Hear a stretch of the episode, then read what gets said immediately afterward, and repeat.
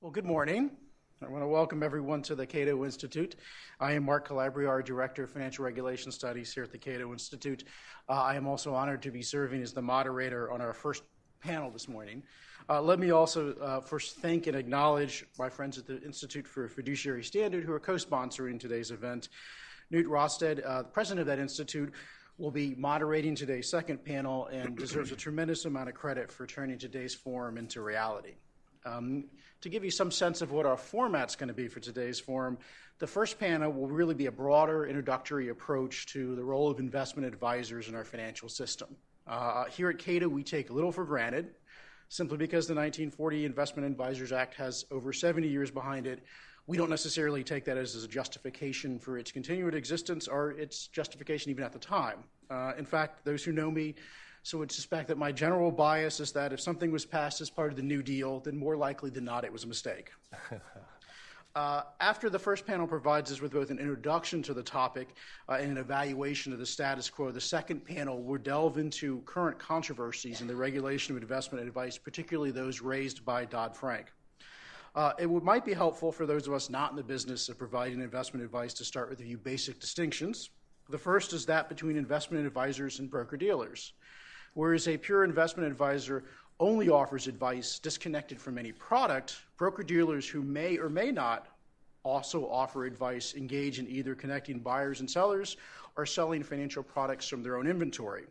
The second concept to keep in mind throughout the, the uh, panel event is the difference between a fiduciary duty, where one party is under the obligation to act in the best interest and benefit for another party. This contrasts with the obligation that a product or investment be suitable for the person buying said product. Historically, pure investment advisors have been held to fiduciary standard, whereas broker dealers have been held to a standard of suitability. Now, here in Washington, we often have the tendency to believe that legal standards only come from either Congress or from the regulators. Uh, in the case of fiduciary standard, this could not be further from the truth. In fact, if you go back uh, to the Code of Hammurabi, Various trades, such as boatmen, builders, were all held liable for failures to perform their work in a manner that safeguarded their consumers. You can also find numerous examples of what I would consider fiduciary standard in both the New and Old Testaments. So these concepts are very old, have had a long history. Uh, and just as we had financial disclosure before the existence of the SEC, we had long established but evolving common law standards for fiduciary duties placed upon investment advisors. The big change with the 1940 Act which instead of an evolving and nimble common law, the SEC would now impose standards. And of course, it would not be the SEC if everyone involved was not required to be registered. Because we all know having the government keep a long list of names effectively deters wrongdoing. With that introduction, we are fortunate to have a very distinguished panel to kick off the discussion. This morning's first speaker will be Hester Peirce, currently a senior research fellow at George Mason University's Mercatus Center.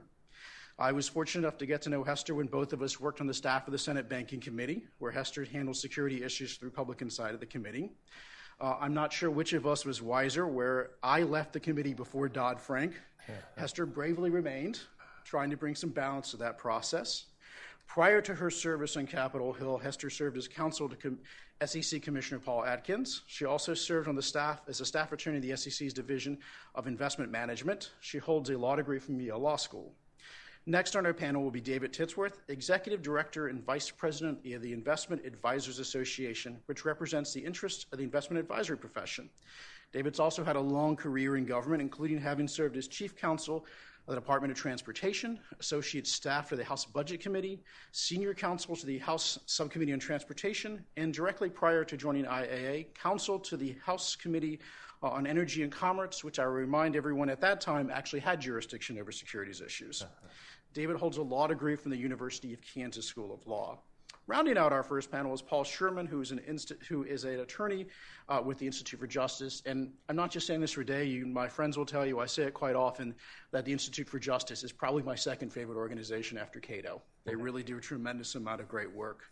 Uh, Paul litigates cutting edge constitutional issues uh, revolving free speech, the First Amendment, economic liberty, property rights, uh, and does this at both the federal and, and uh, state court levels. Much of Paul's work focuses on challenging state attempts to restrict entry to otherwise closed professions. He holds a law degree from George Washington University Law School.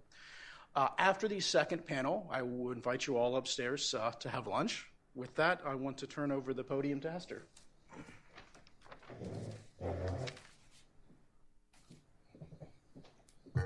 Thanks, Mark. And um, I can tell you that if you had stayed around, Dodd Frank might have been balanced. It's your fault that it's not. Um, I'm glad that we're having this first panel today, and, and thank you all for being here for it. I think it's important to take a step back and look at um, whether the Investment Advisors Act has been successful at what it's, it's, it's doing.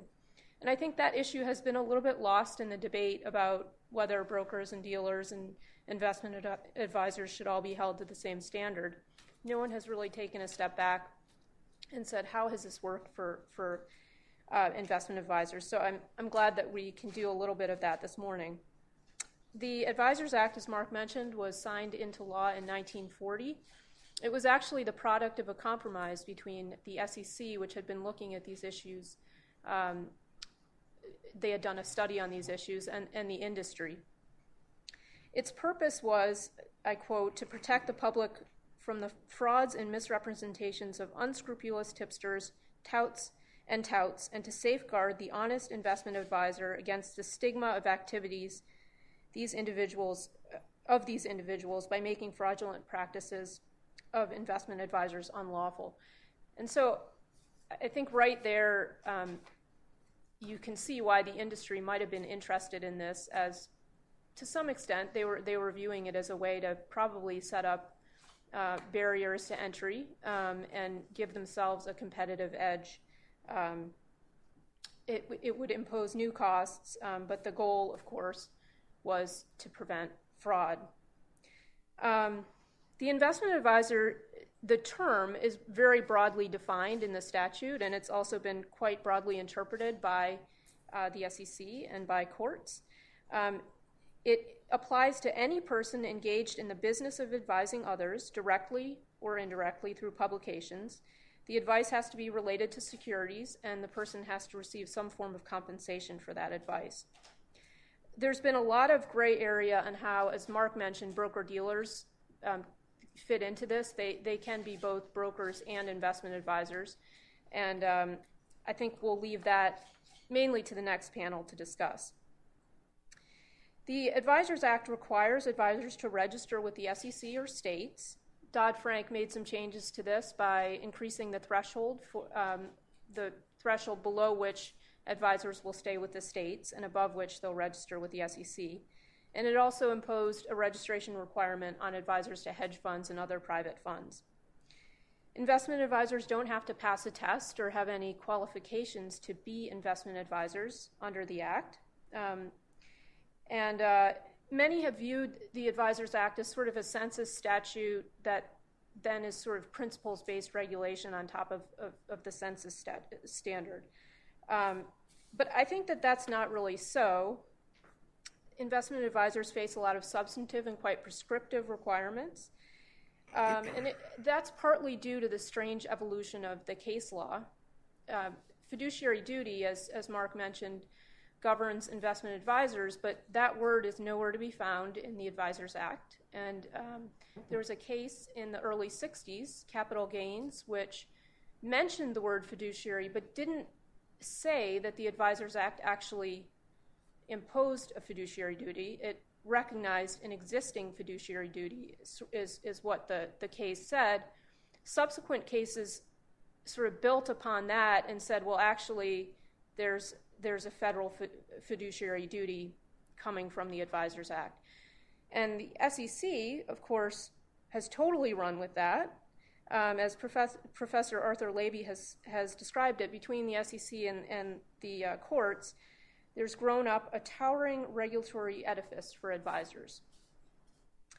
And this regulatory edifice is largely being built through non APA m- means, um, often through settlements where the SEC will give a little hint of what it thinks advisors should or should not be doing. Um, and then there, there are a lot of no action letters, which are issued by the staff, staff of the SEC as opposed to the commission. But again, people look to those for clues about what the staff thinks they should be doing. Um, investment advisors are subject to exams under the statute, um, and uh, the SEC's record in this area has been fairly spotty. Uh, in 2010, I think it was 9% of advisors that were examined. Um, so if you're thinking you get examined every 10 years, that's, that's not, not particularly often. Um, and the examinations are carried out by the Office of Compliance Inspections and Examinations, which is the office that was responsible for um, going into Madoff and not finding the fraud.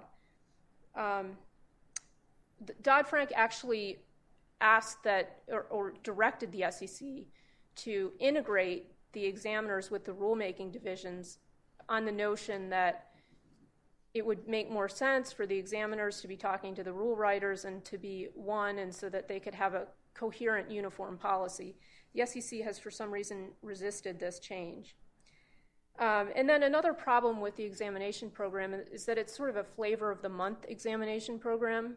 Whatever, whatever issue the SEC feels under pressure to look into, that's the issue it focuses, focuses on, and it sort of loses track of everything else.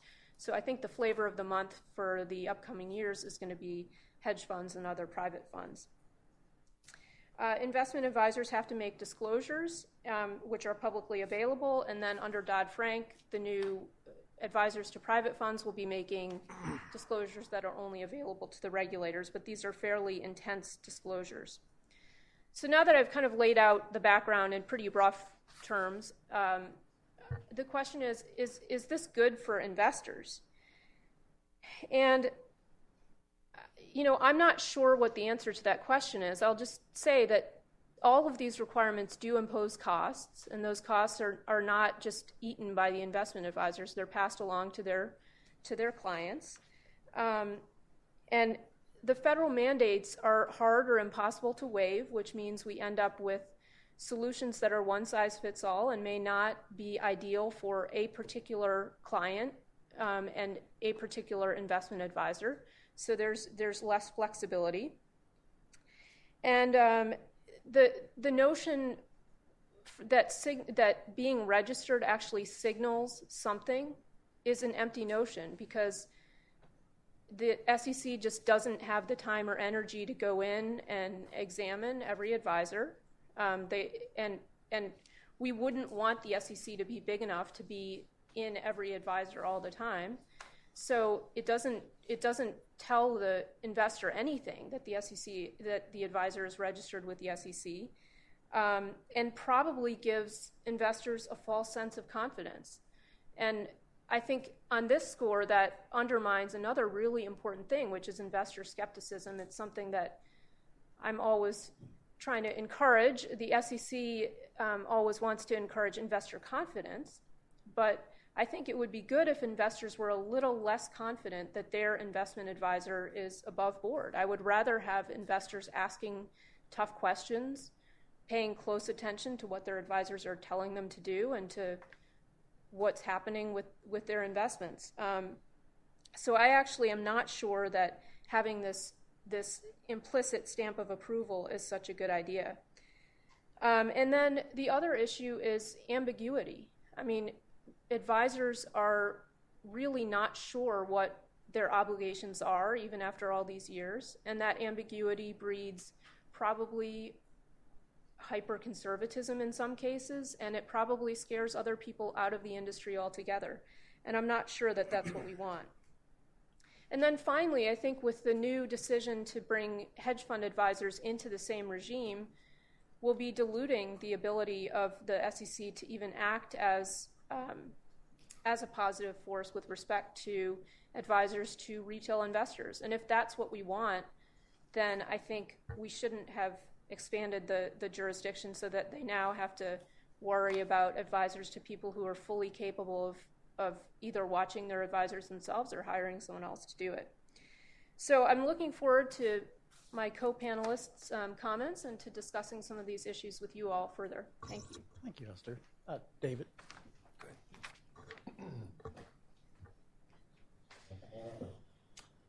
Let me see if I can figure out I have to hit. Yes.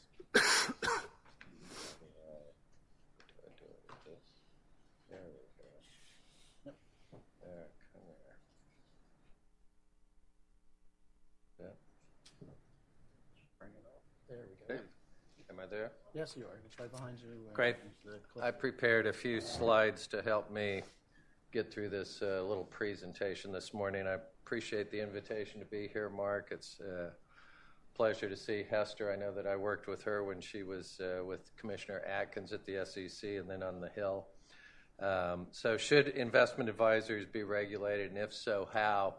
Um, I just want to give you a little background from, from my perspective, and obviously, I have this perspective of a person who uh, is very entrenched uh, in the investment advisor world. I, for the last 16 years, I've run a group called the Investment Advisor Association. We were actually formed in 1937 and participated in the debate that led to the uh, enactment of, of uh, the Investment Advisors Act in 1940. Maybe we can talk about it when we get to the Q&A a little bit, but actually what I understand is I, I actually was not with the Advisor Association in 1937. I'm sure some of you think I was, but we actually opposed federal regulation. That's kind of the dirty little secret. But when the handwriting was on the wall and the Senate was about to do something, uh, the story goes that some of our people, our, our forefathers, and, and some local attorneys hold up in a, a, an undefined hotel in Washington, D.C., with some pizza and beer and wrote the Advisors Act and gave it to the Senate, and that's essentially what was passed. Whether or not that's uh, true or not, I guess we'll, we'll, we'll have to wait and see. So, but I, uh, the Investment Advisor Association is one of hundreds of trade associations, nonprofit organizations in here, but we focus on the Advisors Act. We represent SEC registered investment advisors, so that's the context. And our membership is over 500 firms that collectively manage more than $10 trillion. So the history Hester talked a little bit about, but I think it's important to remember that the states were the first in the ball game in terms of regulating securities. So my home state of Kansas 101 years ago was the first entity to uh, enact what they call a blue sky law, a, a law that prohibited securities uh, fraud, basically. The, the investment advisory profession actually came after that, depending on which history book you read. It was sometime in the 1915 1919 range. Uh, it was different than brokerage practices at that time. I'll talk a little bit about that. And then you had the crash in 29 and four very major securities laws, the 33, 34, and 240 Acts, and the Investment Advisors Act. The law that we focus on is probably the least known of all those statutes. And then, of course, some of the other major uh, milestones along the way were ERISA in 1974, Sarbanes Oxley, and of course, course Dodd Frank. Uh, this is a quote from former SEC Chairman Arthur Levitt. I actually think that the Advisors Act is, uh, a very um, pretty elegant statutory framework. It's, pretty light on details. Uh, it's not like reading the Internal Revenue Code. Uh, you could actually sit down at night and read it. You might fall asleep once or twice, but it's, not uh, detailed rules, as, as Arthur Levitt says here. It prohibits fraud, holds advisors to rigorous fiduciary standards, and you have two choices under the Act. You can get rid of your conflicts or you can uh, disclose them. I think that's not a bad uh, overview of what the Advisor Act uh, provides. Um, Hester mentioned a little bit broker dealer investment advisors. There's been a fair amount of controversy. I know the second panel will, will talk about some of those issues, but the reason that the Advisors Act came around, I think, was because there were people who were doing different things in the securities business. And the, it, the diff, some of the differences, historically anyway, brokers had custody, investment advisors generally did not. Brokers generally uh, provided non discretionary advice. Advisors had discretionary authority, which goes a very key component to why there's a fiduciary duty commissions versus fees, suitability versus fiduciary duty, rules based versus principles based. again, those are generalities. I think we could, if we get into the details, you could take both sides of the argument, but uh, there were some, some fairly marked differences.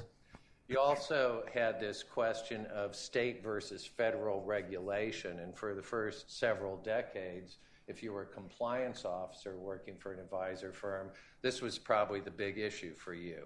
And it was a problem that states had their own rules and regulations, and it, they could be inconsistent and duplicative and inefficient.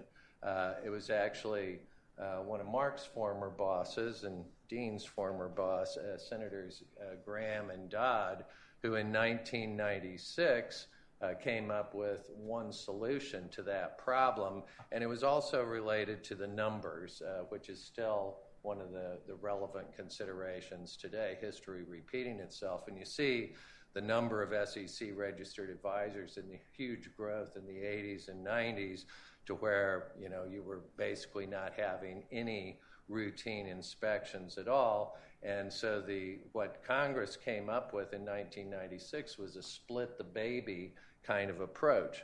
And you cre- the, the Congress created this bright line, 25 million in assets under management. If you were below that, you were considered to be a local entity, and the states would regulate, register you. If you were above that, uh, you implicated federal jurisdiction, interstate commerce, and the SEC had jurisdiction over you. And I would submit that that bright line um, has worked reasonably well. Um, and of course, Hester mentioned it's also been raised to 100 million now, and I think the jury's out on whether or not that was a, a good choice by uh, the most recent Congress. At the same time, I think 1996 was really the beginning of modern investment advisor regulation. And so, if you go back in these next couple of slides, just uh, give you an idea of how things have evolved. In 1996, as a, as a matter of black letter law, if you're an investment advisor, you only had to have one written policy that was insider trading. Today, uh, and Hester mentioned this again, there is a whole panoply of regulations that you have to comply with codes of ethics, privacy, the registration, of course, blah, blah, blah. Uh, it's, it, it's, it's very comprehensive. In 1996, um, uh, the SEC did not have investment advisor regulation on its, on its organizational chart, for better or for worse. Uh, in 1996, they created a task force on investment advisors, and since then, it's grown uh, uh, dramatically. And so now, uh, the Division of Investment Management that regulates both advisors and mutual funds uh, is one of the, largest divisions within the SEC. You got 450 examiners within OC that are dedicated to advisors and investment companies. And more recently, under uh, Chairman Schapiro, you have a, separate asset management unit in the Division of Enforcement that has been very active the last few years. And maybe the best regulation to, to talk about this comprehensive regulation is this compliance program rule that was adopted in 2003 uh, when Bill Donaldson was chairman of the SEC.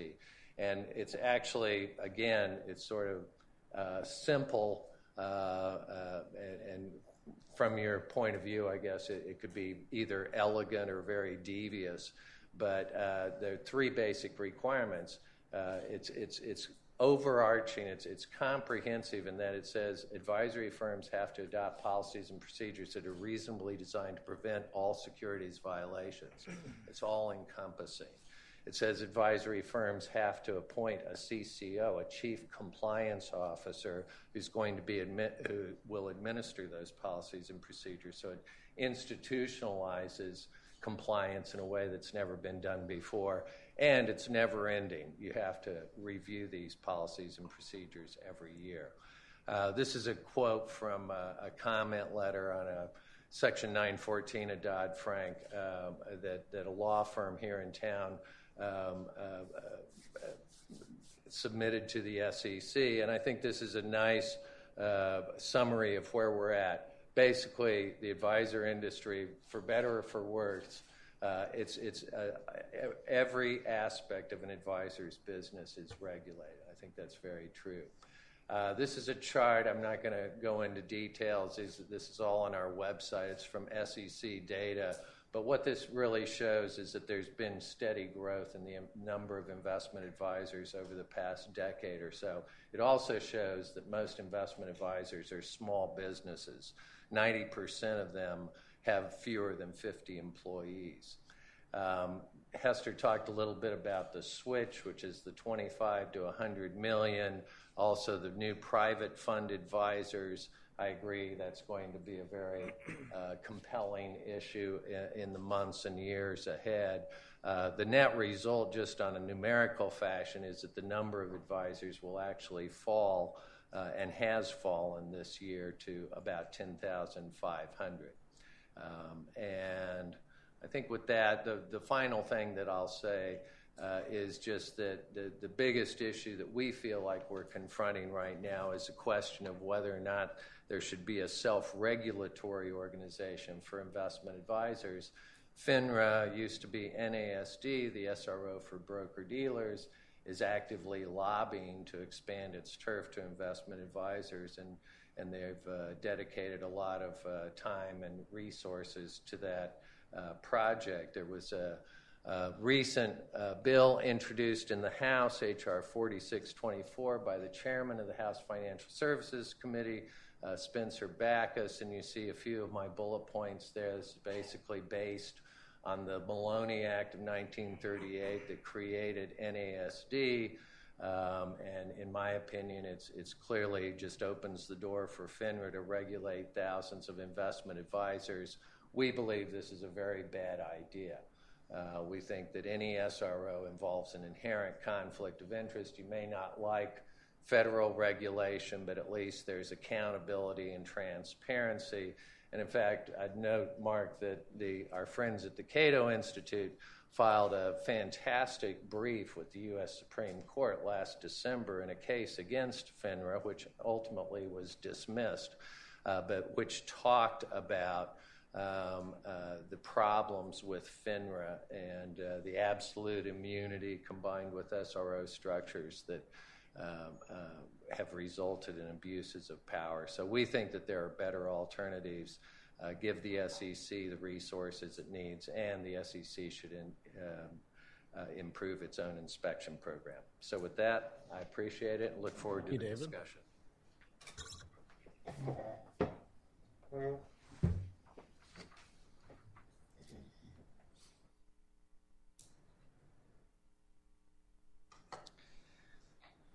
Well, this presentation has been very educational for me so far. You may have noticed that conspicuously absent from my introduction was anything related to securities or broker dealers or investment advisors or Dodd Frank. And the very good reason for that is because I don't know anything about any of those topics, um, which makes me, I think, a somewhat unusual panelist uh, for this event. The actual reason I'm here is not because of financial regulation per se, but because of the First Amendment and its exceedingly murky interaction with a host of business regulations, including regulation of the financial industry. What happens, for example, if the government tries to say who is allowed to give investment advice or what investment advice they can give? Advice, after all, is speech, and the First Amendment declares that the government shall make no law abridging the freedom of speech. It would seem to have straightforward application, and yet the Supreme Court has never squarely addressed this question, and the lower courts are in disarray.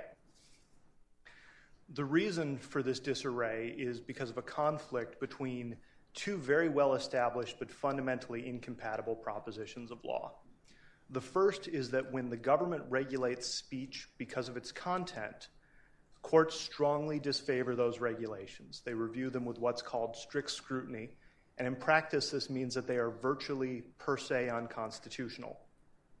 Now, on the other hand, at least since the New Deal, the Supreme Court has instructed lower courts that when they consider regulations of economics or property or business, they are not to apply strict scrutiny. They're to apply what's known as rational basis scrutiny, which is by far the most deferential standard of judicial review. Under rational basis scrutiny, the government only has to articulate that the law is rationally related to a legitimate government interest.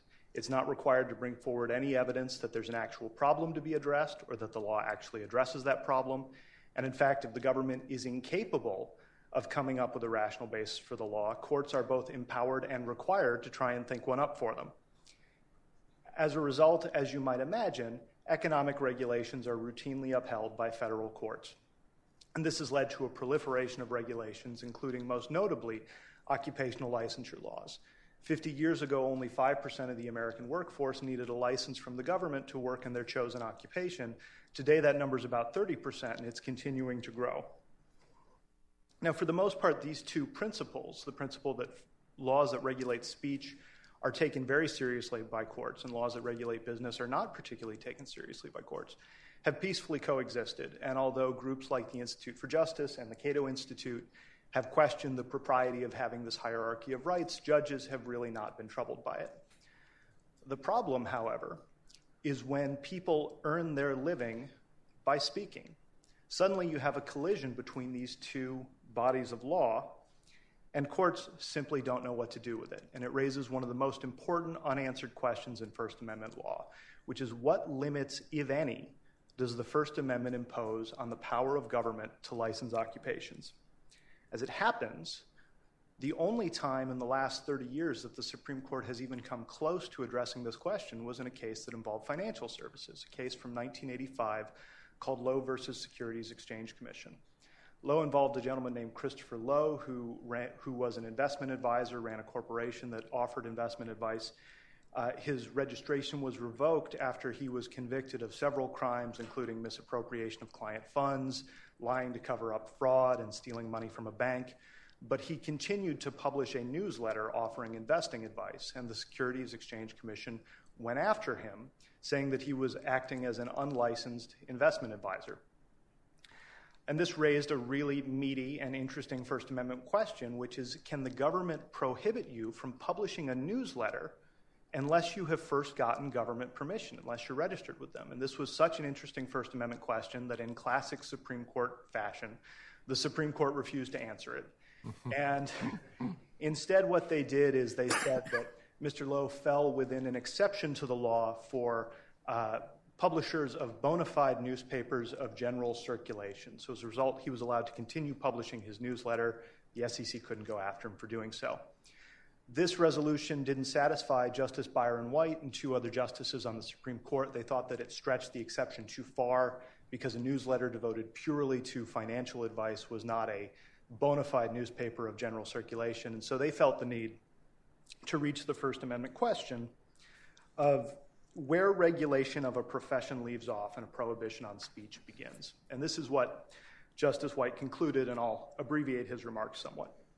Justice White said, One who takes the affairs of a client personally in hand and purports to exercise judgment on behalf of the client in light of the client's individual needs and circumstances is properly viewed as engaging in the practice of a profession. So, those types of people, Justice White argued, could be licensed without violating the First Amendment. But he went on to say where the personal nexus between the professional and client does not exist, and a speaker does not purport to be exercising judgment on behalf of any particular individual with whom, uh, I'm sorry, with whose circumstances he is personally acquainted, the regulation ceases to function as a regulation of business and it becomes a regulation of speech that's out, or that is protected by the First Amendment. So if you aren't exercising individualized judgment about someone uh, else's situation, in effect, if you aren't acting as a fiduciary, you can't be licensed consistent with the First Amendment. So Justice White argued. And applying this principle to the case at hand, he said this is just a newsletter published to the world at large.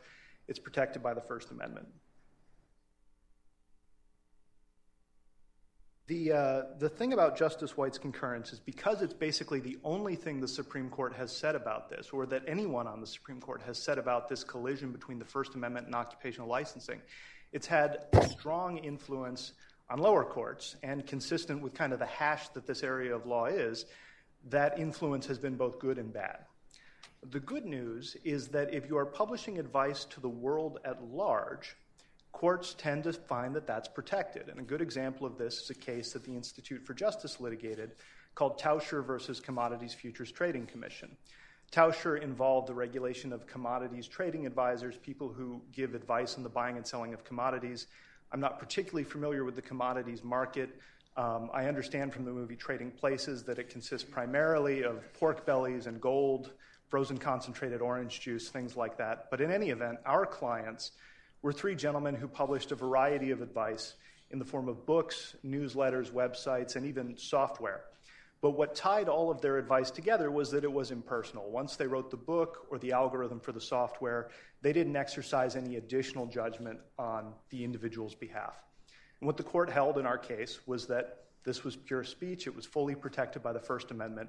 The law operated as a content based prior restraint on that speech, and it was unconstitutional. And in fact, this is the approach that courts have generally taken with advice published to the world at large. So as a result, anyone who wants to can write a book of legal advice or medical advice or psychological advice or investment advice or any other type of advice that might in some other circumstances be regulated.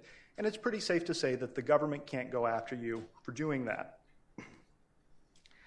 And the bad news is sort of the flip side of the white rule, which is when you're outside of the area of advice published to the world at large and you're looking at individualized advice. What has happened is that lower courts that are looking for clear rules that they can apply have latched on to the personal nexus component of Justice White's test, and they have used it to uphold the licensing of advice as diverse as accounting advice, psychological advice, even aesthetic advice about interior design. And somewhat troublingly, the courts have sort of jettisoned the notion Uh, that was present in Justice White's concurrence that what we need to be concerned about is fiduciaries. Instead, they apply it to any type of individualized advice, regardless of the expert nature of the advice or whether there's a fiduciary relationship.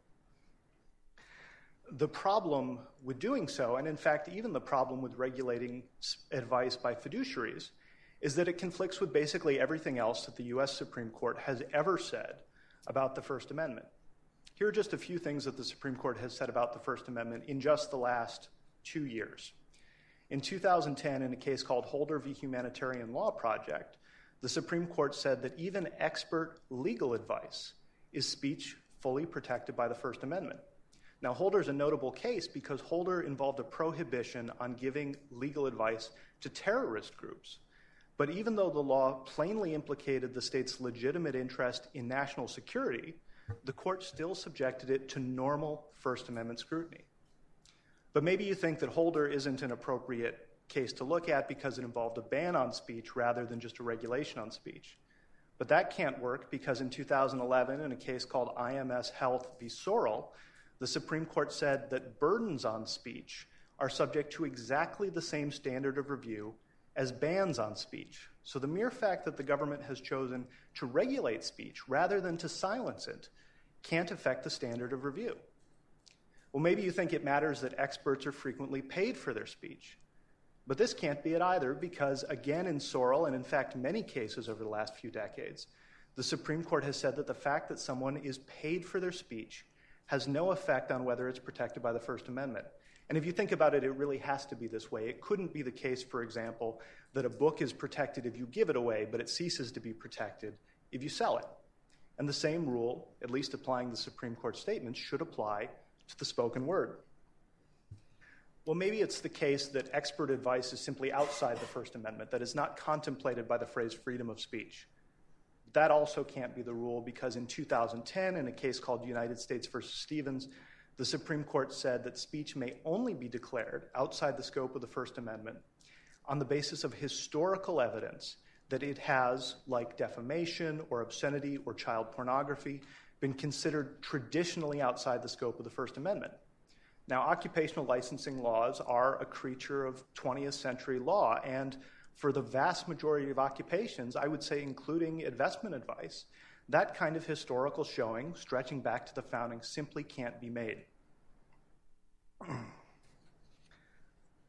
Now, these holdings of the US Supreme Court are binding on lower courts, and to the extent that they conflict with Justice White's concurrence in Lowe v. SEC, which has never been adopted by the US Supreme Court and has never been endorsed at the Supreme Court level by anyone other than the three justices who signed on onto it, these decisions supersede Lowe. The trick, of course, is convincing lower courts of this, and that's something that the Institute for Justice is working very hard on in a number of cases we've brought and we plan to bring, involving advice as diverse as dietary advice, aesthetic advice about interior design, makeup artistry instruction, yoga teaching instruction, and a variety of other cases. But it's also something that I hope those of you who work more closely with the financial services industry will keep in mind because this is a fight worth having. The regulation of expert advice doesn't just implicate the rights of speakers, it implicates the rights of listeners.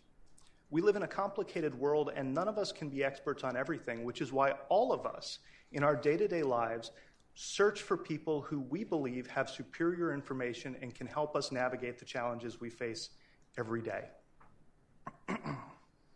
the government can certainly prohibit those people from fraudulently misrepresenting their credentials, but what it shouldn't do and what it mustn't do is usurp our decisions as listeners, who we want to consider before we make the decisions we make in our daily lives. Now, that sounds like a radical position, I want to quote one more Supreme Court decision from 2010. When the government seeks to use its full power, including the criminal law, to command where a person may get his or her information or what distrusted source he or she may not hear, it uses censorship to control thought. This is unlawful. The First Amendment confirms the freedom to think for ourselves. That's from Justice Kennedy's 2010 opinion in Citizens United versus Federal Election Commission. He was talking, of course, about the political marketplace, but I would submit to you that in our day to day lives for the average American, the ability to seek out advice on our finances is far more important than the ability to seek out advice on political matters, and it is no less deserving of robust First Amendment protection. Thank you very much. Thank you, Paul. And that was. Uh you know, certainly a, a good reminder. I, I, think back to my seven years in the banking committee, and maybe Hester has a different experience, but uh, unfortunately, I can't remember once where we questioned the constitutionality of anything we did. Uh, and I think it's more important to remind us ourselves every day that to step outside of whatever small area we work in and, and ask ourselves whether it is constitutionally consistent. Um, with that, uh, let me see if there are questions. If not, I've got a few. let, let me start with uh, I think one of the more interesting questions to me in terms of the sort of evolution of standards for investment brokers is this issue of the common law courts versus you know statutory or statutory also sort of constitutional framework. My read of it would be, for instance, you could have constitutional constraints on the free speech issues, but those would not necessarily stop a common law tradition from imposing the same sort of duties and judge made law versus statutory. So, to some extent, you know, I would ask have we lost something by trying to go more of a statutory route uh, instead of having this come through a common law route? I, I, think that that's probably right. I, one of the things you could look at, for example, is the regulation of malpractice, which can be based entirely on the rendering of incompetent advice. But what distinguishes that from the statutory regulation is the statutory regulation is prophylactic. It stops people from speaking in the first place, whereas a common law rule like something against uh, malpractice only comes into play when someone has actually given advice in a way that has harmed people. So it's a rule that would certainly allow more speech than kind of the front loading registration requirements. Mark, yes, please. Uh, I, this is maybe like putting my foot in my mouth, uh, which I'm famous you, for. You can always take it back out. Yeah, well, yeah, not always. um, but I, it's interesting, and Paul. I thought it really interesting to hear what you're talking about. I guess from where I sit, some people uh, have talked. They they don't use the Investment Advisors Act as like the prime example of trying to keep people out of the business. And in fact, the exact opposite question has been raised that uh, unlike broker dealers, for example, who have to have what's called a Series 7 examination administered by our good friends at FINRA, who make millions of dollars off that every year. um, they broker dealers have to have certain qualifications you or I, actually, and I know nothing about investing, um, and I'm not a securities law expert either, but we could hang out our shingles as investment advisors today. Um, now, whether or not anybody would entrust their money to me or you remains to be seen. I've found that a lot of our uh, our members are highly well educated people. They have MBAs, they have CFAs, they have CFPs, other um, you know uh, schooling and, and designations and all of that. Uh, but it's it's actually the, the people have questioned whether the Investment Advisors Act or whether the regulators have failed to impose a high enough uh, barrier, I guess, to let you know bad people like me into the business who know nothing about it. So I don't know whether um, that. Uh, I'm I'm not going to argue the question. I, I think I I can see both sides of it. To me, the question has always been, well, how do you actually construct a test? that will actually be meaningful in terms of the wide array of activities that investment advisors engage in. Um, and how can you make sure that that test is so good that a, an investor can have some confidence that it actually means something?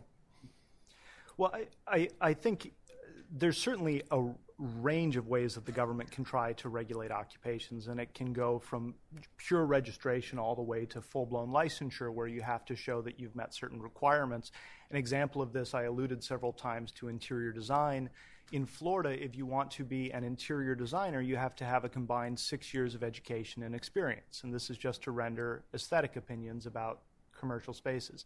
That's clearly more burdensome than just having to file a form with the government saying that uh, you know you want to engage in this occupation and and certainly the extent of the burden would be relevant to the judicial review and i think one of the things to keep in mind is the mere fact that these regulations should be subject to some kind of first amendment scrutiny doesn't mean that all of them will be held unconstitutional what has to happen is the government has to come forward with actual evidence that there's a real problem that it's concerned about, that the law will mitigate that problem, and that the burden is no more extensive than necessary to mitigate that problem. So, of course, the extent of the regulation, whether it's registration or licensure, is going to be relevant to what is essentially that factual question. Mm. But the government should still have to make that showing. It shouldn't be able to escape it entirely. Mm-hmm. Yeah, I mean, I would just argue that registration, as the SEC has conceived it and implemented it, is certainly a burden. Mm-hmm. Um, I, I, I think most David, you probably know better than I, but I think most investment advisors would agree with that. Um, and I think the question of whether there should be licensing requirements or some sort of standards for advisors, um, you know, there's no reason why I can't, when you put up your shingle, I can't go and say, David, what experience do you have? And you can tell me, well, you know, I don't have any, and then I can make my decision about whether I think you've got great intuition, and I can go with you. I, I, would point out that relatedly, there would be no First Amendment problem with the government setting up a voluntary system of certification. The government could, for example, say people who have this set of requirements that we think are important can sign up with us, demonstrate that they meet these requirements, and then they will have the exclusive right to use a government conferred credential. And anyone else who uses that credential is fraudulently misrepresenting the credentials that they have. That doesn't impose any burden on anyone's First Amendment rights, and it leaves it up to the person who is seeking out investment advice to decide whether or not that credential is something that they really care about. I guess I would pretty strongly object to that kind of a system as well, and, and the reason is that, again, the SEC has tried that with credit rating agencies um, to great destruction for all of us. Um, again, I don't see why the private market couldn't figure out a way to set up that kind of signaling. And indeed, I think they have. I mean, there are designations that you can get that make people more likely to think that you're actually going to be able to be a good investment advisor. Yeah, and, and I should point out from a libertarian perspective, I am all for having the private market do this. I'm merely addressing the question of whether it would raise a First Amendment concern, which a I just the SEC hears ideas like this, and they're they're going to be writing them down. That's all. I'm just want to not attribute this idea side. to me or the Institute for Justice. Well, I, I, think you raise another potential issue, which is the more you go through, toward uh, educational requirements and more you go toward licensing, are you encouraging herding in investment advice? Mm-hmm. You know, and and certainly to me, you know, I look at when and Hester, and this is one of the great points I think she made, which was I think we need to encourage more skepticism You know, if, if there was one characteristic of the financial crisis, I would say a lack of due diligence on lots of parties' parts, not just uh, investors and lenders, uh, borrowers and such, but how do you encourage that sort of skepticism? But how do you encourage a diversity of investment strategies? Um, because obviously, even if we're all an investment strategy that might be great for me, if everybody else is following that investment strategy and there's a shock to that particular asset class, then something that would not be systemic becomes systemic. So, uh, again, that sort of herding of behavior, uh, I think, is an important potentiality of going too far down this path. Let me raise a, a sort of maybe the other side of it, and, and uh, you know, there certainly are costly barriers to entry, uh, but let's ask about the benefit side of it. Uh, Hester raised the issue that you know you've got this certification via registration that I think investors are potentially looking at that as a seal of approval when there's a very let's say, irregular examination period. So, in a sense, do we run the risk of investors essentially being fooled by some sort of uh, certification that's not really any substance behind it? Yeah, I mean, I think that's a real problem, and, and it was illustrated to me most strongly after the Madoff and Stanford incidents. Um, you know, people came to us and said, why didn't the SEC do its job? Why weren't they watching over this guy? Why didn't they check this guy out? With the assumption that every investment advisor, you no, Madoff was actually a broker dealer for most of for most of the duration of the fraud, but there the assumption that pe- that regular people have is that the SEC is checking all of these guys to make sure they're qualified to do what they're doing and and they're they're resting easy that their job is being taken care of by by the SEC. Well, I'd certainly uh, point out number one, uh, my favorite issue, I guess, uh, both Madoff and Stanford cases that, that you you both uh, allude to.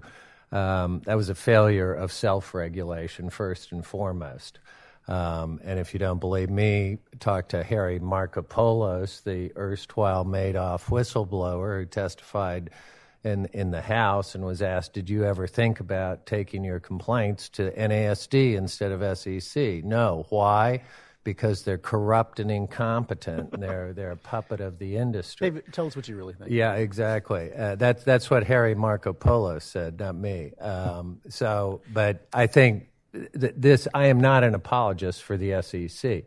Uh, in the context of, of this debate um, and and uh, what some of the issues that have been raised, I happen to think that regulation of investment advisors is appropriate.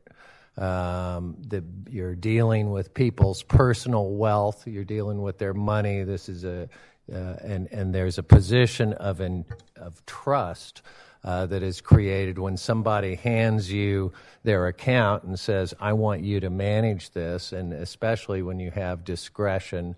Uh, over those investment decisions, they are relying on your expertise and your judgment. I think there is an interest from the government perspective to have some some regulation, and also just the sheer amount of wealth that is uh, placed in in the hands of investment advisors. So to me, it's not should investment advisors be regulated, but how should they be regulated? And I think, you know, if we wanted to get down and dirty and talk about specific regulations, um, specific aspects of the Investment Advisors Act, there's good and bad and ugly.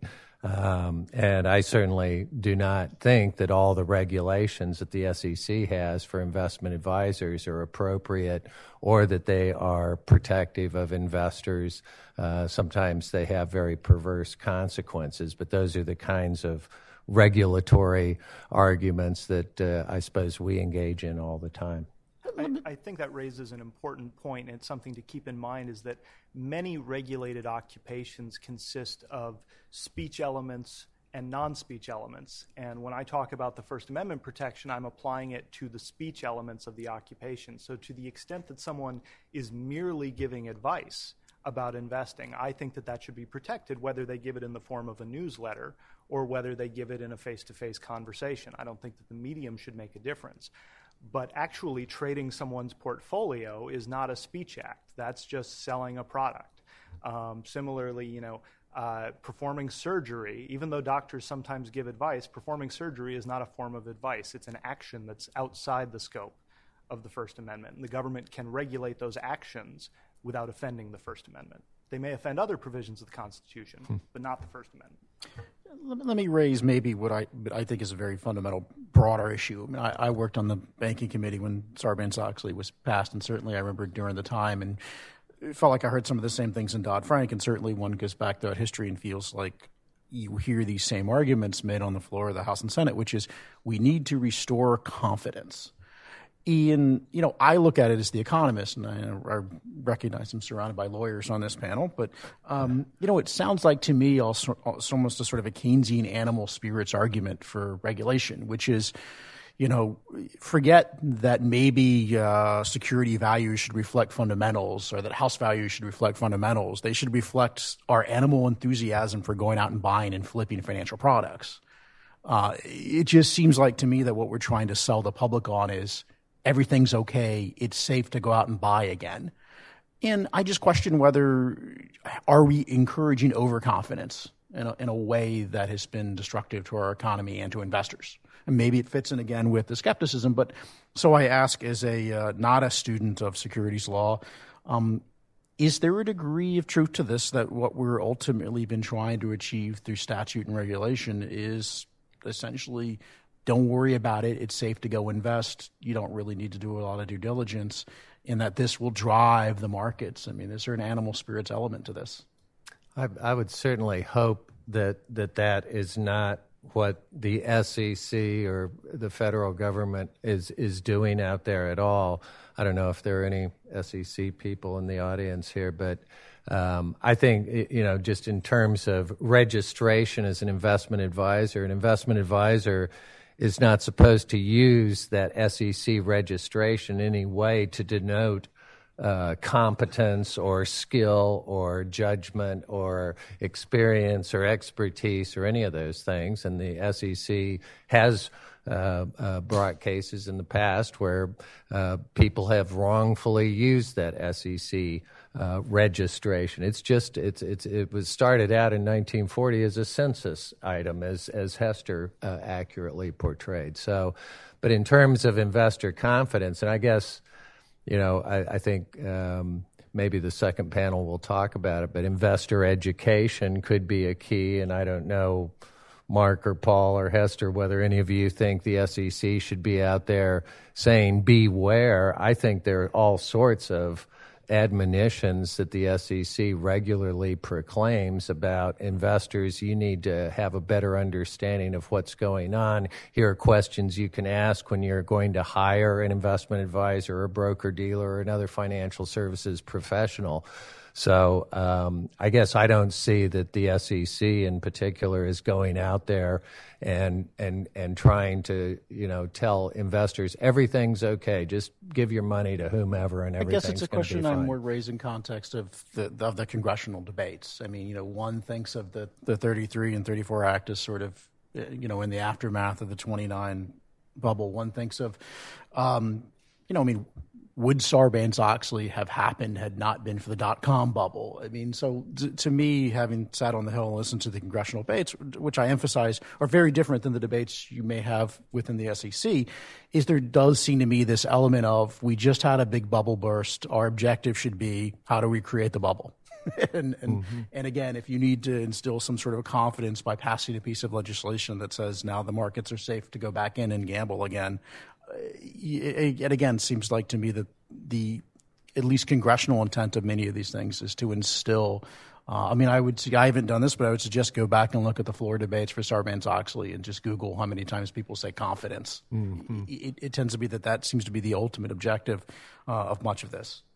Yeah, I mean, I think it's definitely a mantra that gets repeated over and over again. Investor confidence is is used by the SEC to justify its rules instead of doing a, a, an economic analysis. They just say, "Well, we're trying to improve investor confidence."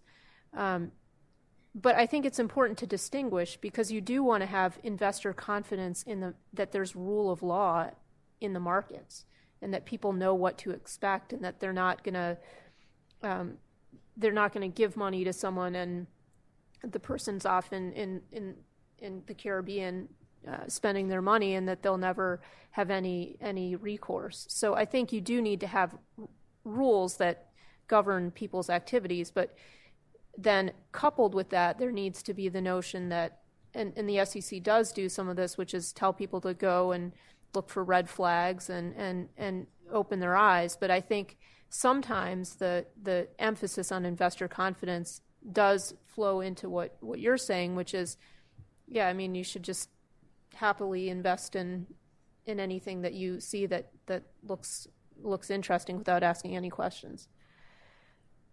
Well, so at least a way an economist might look at it. Um, I don't think we've dominated the discussion. Here's a question.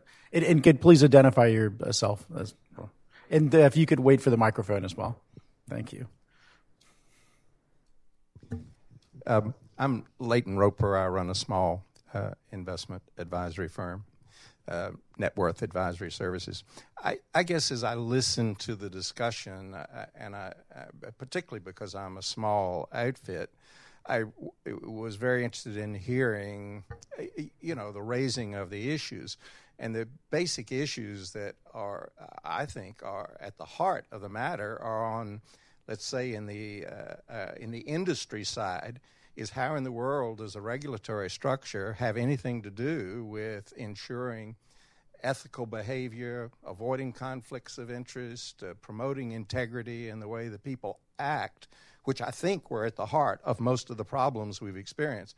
And the other side of the equation, which I think you've touched on, is what is the level of understanding in the broad general public about our economic system? Uh, we're, I, probably nobody goes through school that they aren't, you know, beaten over the head about our political system, but there's virtually nothing transmitted about how our economic system operates. And yet, the purpose of all the education is to go and get a job and earn money, which you then accumulate, presumably to take the place of, uh, you know, having to work uh, till you're 100 years old. And, and so the, the understanding of our economic system and its manifestations, which are, you know, unique, certainly wonderful in this country, um, you know, have to be more broadly understood and transmitted to the general public. And, you know, really that's what the role of the investment advisor is. But, uh, um, um, or the investment manager, I, w- I want to say, because a lot of people give advice, but it's different to manage money. So I think this fiduciary standard issue is absolutely crucial and dead center to all of this discussion. And I understand, you know, the, the, the speech issues. Um, but it's how people behave that's at the heart of it. That's I, I clearly don't know all the answers, and there's a lot more to be said about it. Uh, but that's that's what I'm trying to do is figure out, uh, you know, what is all this uh, harassment that we go through as advisors in order to jump through these hoops, and what do they have to do with the fundamental results that come out of it? I'll, I'll, I think you raised some great points. Um, the SEC just came out with a, a report on um, investor uh, competence or the, the need for greater education. And um, I don't think anybody will be shocked to learn that they uh, came up with the conclusion that you say people, American investors need uh, a lot more knowledge about just the basics out there. And so I think that's a fundamental issue. Um, investment advisors, I think we we can help in that. The government can help in that. Uh, all of us can help to um, uh, make that more of a priority going forward. But that that's uh, you know I, I, certainly can't disagree with your basic um, notion that that uh, investors need to understand a lot more in terms of regulation. And, and again, from where I sit, I think the fundamentals of investment advisor regulation that you register with the Securities and Exchange Commission, a governmental entity that's accountable to Congress and the public, subject to Freedom of Information Act and APA rulemakings and, and all of that. I, I think the basic statutory scheme is sound, but I'm I'm I'm very acutely aware of small businesses and the degree of regulation and whether or not there's been over regulation, as I may have just hinted at in, in my short presentation. You know, since 1996, the number and the amount of the complexity of advisor regulations has proliferated dramatically. So I understand that um, I think you have to go in and look at every regulation, but also cumulatively, you're just saying the weight of it is just enormous for a small firm, and I, I, I uh, empathize with that. Yeah, I, I can also empathize with that concern, and it gets to something that I talked about a little earlier in my presentation, which is this idea of the rational basis test, which is that when it comes to economic and business regulations, the Supreme Court has essentially said that courts are not to care um, about the extent of the burden or whether it actually accomplishes what Congress set out to accomplish. Uh, I think that's a, a, terrible way to make policy, and one of the things that we promote at the Institute for Justice is a more engaged judiciary that would actually require the government to come forward with some kind of evidence to justify the hoops that it imposes on businesses in, in a variety of areas. Mr. do you want?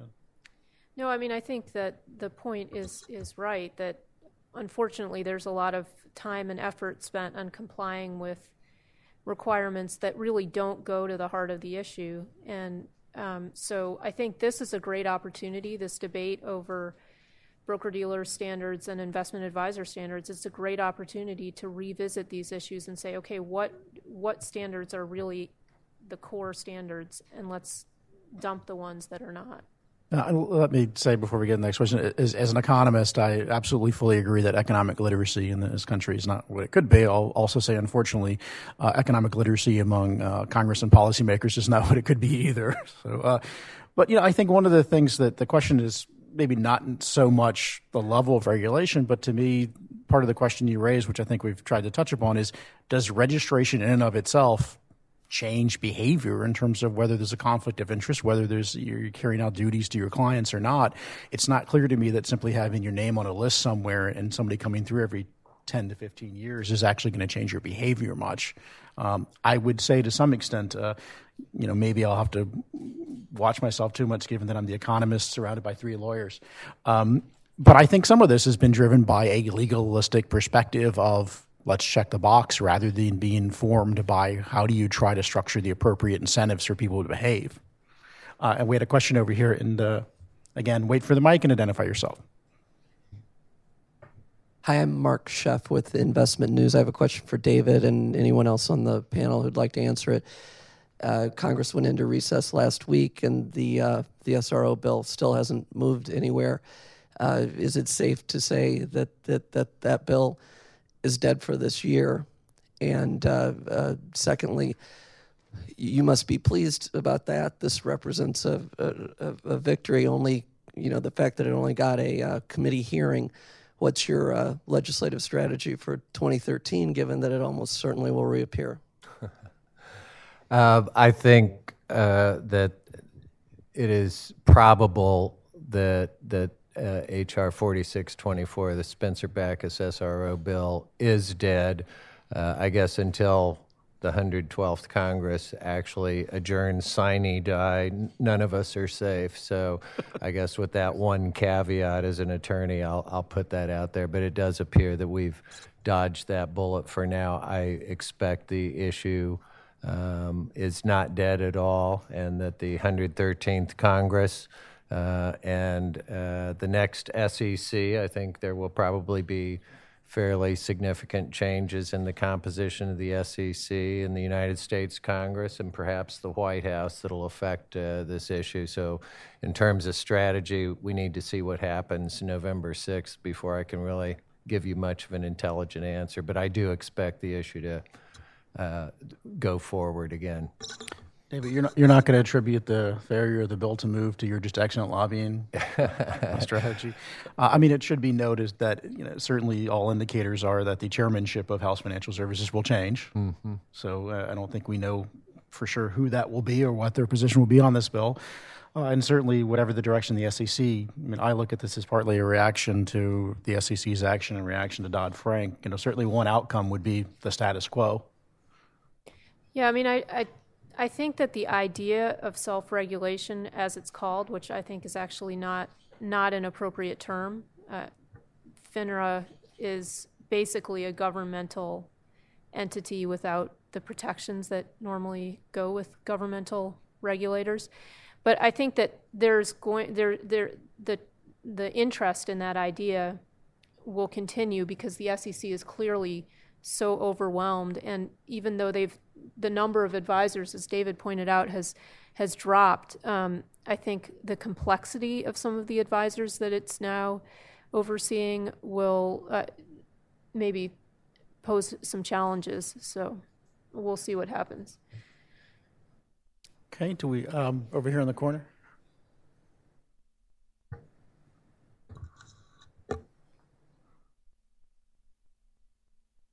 I'm Al Scatman. I'm an intern at the U.S. Senate. I had a question regarding something that David said um, that the question should not be whether or not uh, investment advisors should be regulated, but how they should be regulated. And I guess the question that I have is um, if you're going to have government organizations uh, regulate these entities, how is that better than having market regulation? Because um, I'm obviously limited in experience, but being on Capitol Hill, it doesn't seem to me that there's any federal agency whatsoever that has a genuine profit loss motive. So um, it seems to me that the approach on Capitol Hill is always that if something fails or doesn't work properly, the problem is that it didn't get enough money. So um, I guess that's just what I'm curious about is how could you ever have a situation where the SEC or any other organization could really regulate these entities effectively without having that genuine profit loss motive? Sure. Um, good question. I, I think that there is a legitimate interest um, and that the market does not always regulate itself. Uh, I don't think there's any evidence that the market has gone out there and rooted out fraudulent activity as well as a, a, a government uh, regulator can and should. Does the SEC in all cases? Uh, root out that fraud? Absolutely not. It's had some massive and spectacular failures, uh, but at least uh, the the basic um, uh, missions of the SEC to protect investors, to maintain fair and orderly markets. Uh, to promote capital formation, those are the right missions, I think. And the question is, how do you make sure that the SEC does as good a job as it can. And the Congress has some role in that, and I think we in the public have some role in that as well. It's not perfect, I'll, I'll grant you that. Well, with that, let me wrap it up by saying that you know the only system that will eliminate all fraud is a system that eliminates all activity. You know, and maybe it takes an economist to say the optimal amount of fraud is unlikely to be zero. Uh, and so, again, I don't expect the markets to eliminate all fraud, nor do I expect all the SEC to eliminate fraud. So, what we're going to do for a little bit is take a quick break um, so that you can go get some water, go to the restroom, and we will set up for the second panel. And I hope to see everybody back here in here in a few minutes.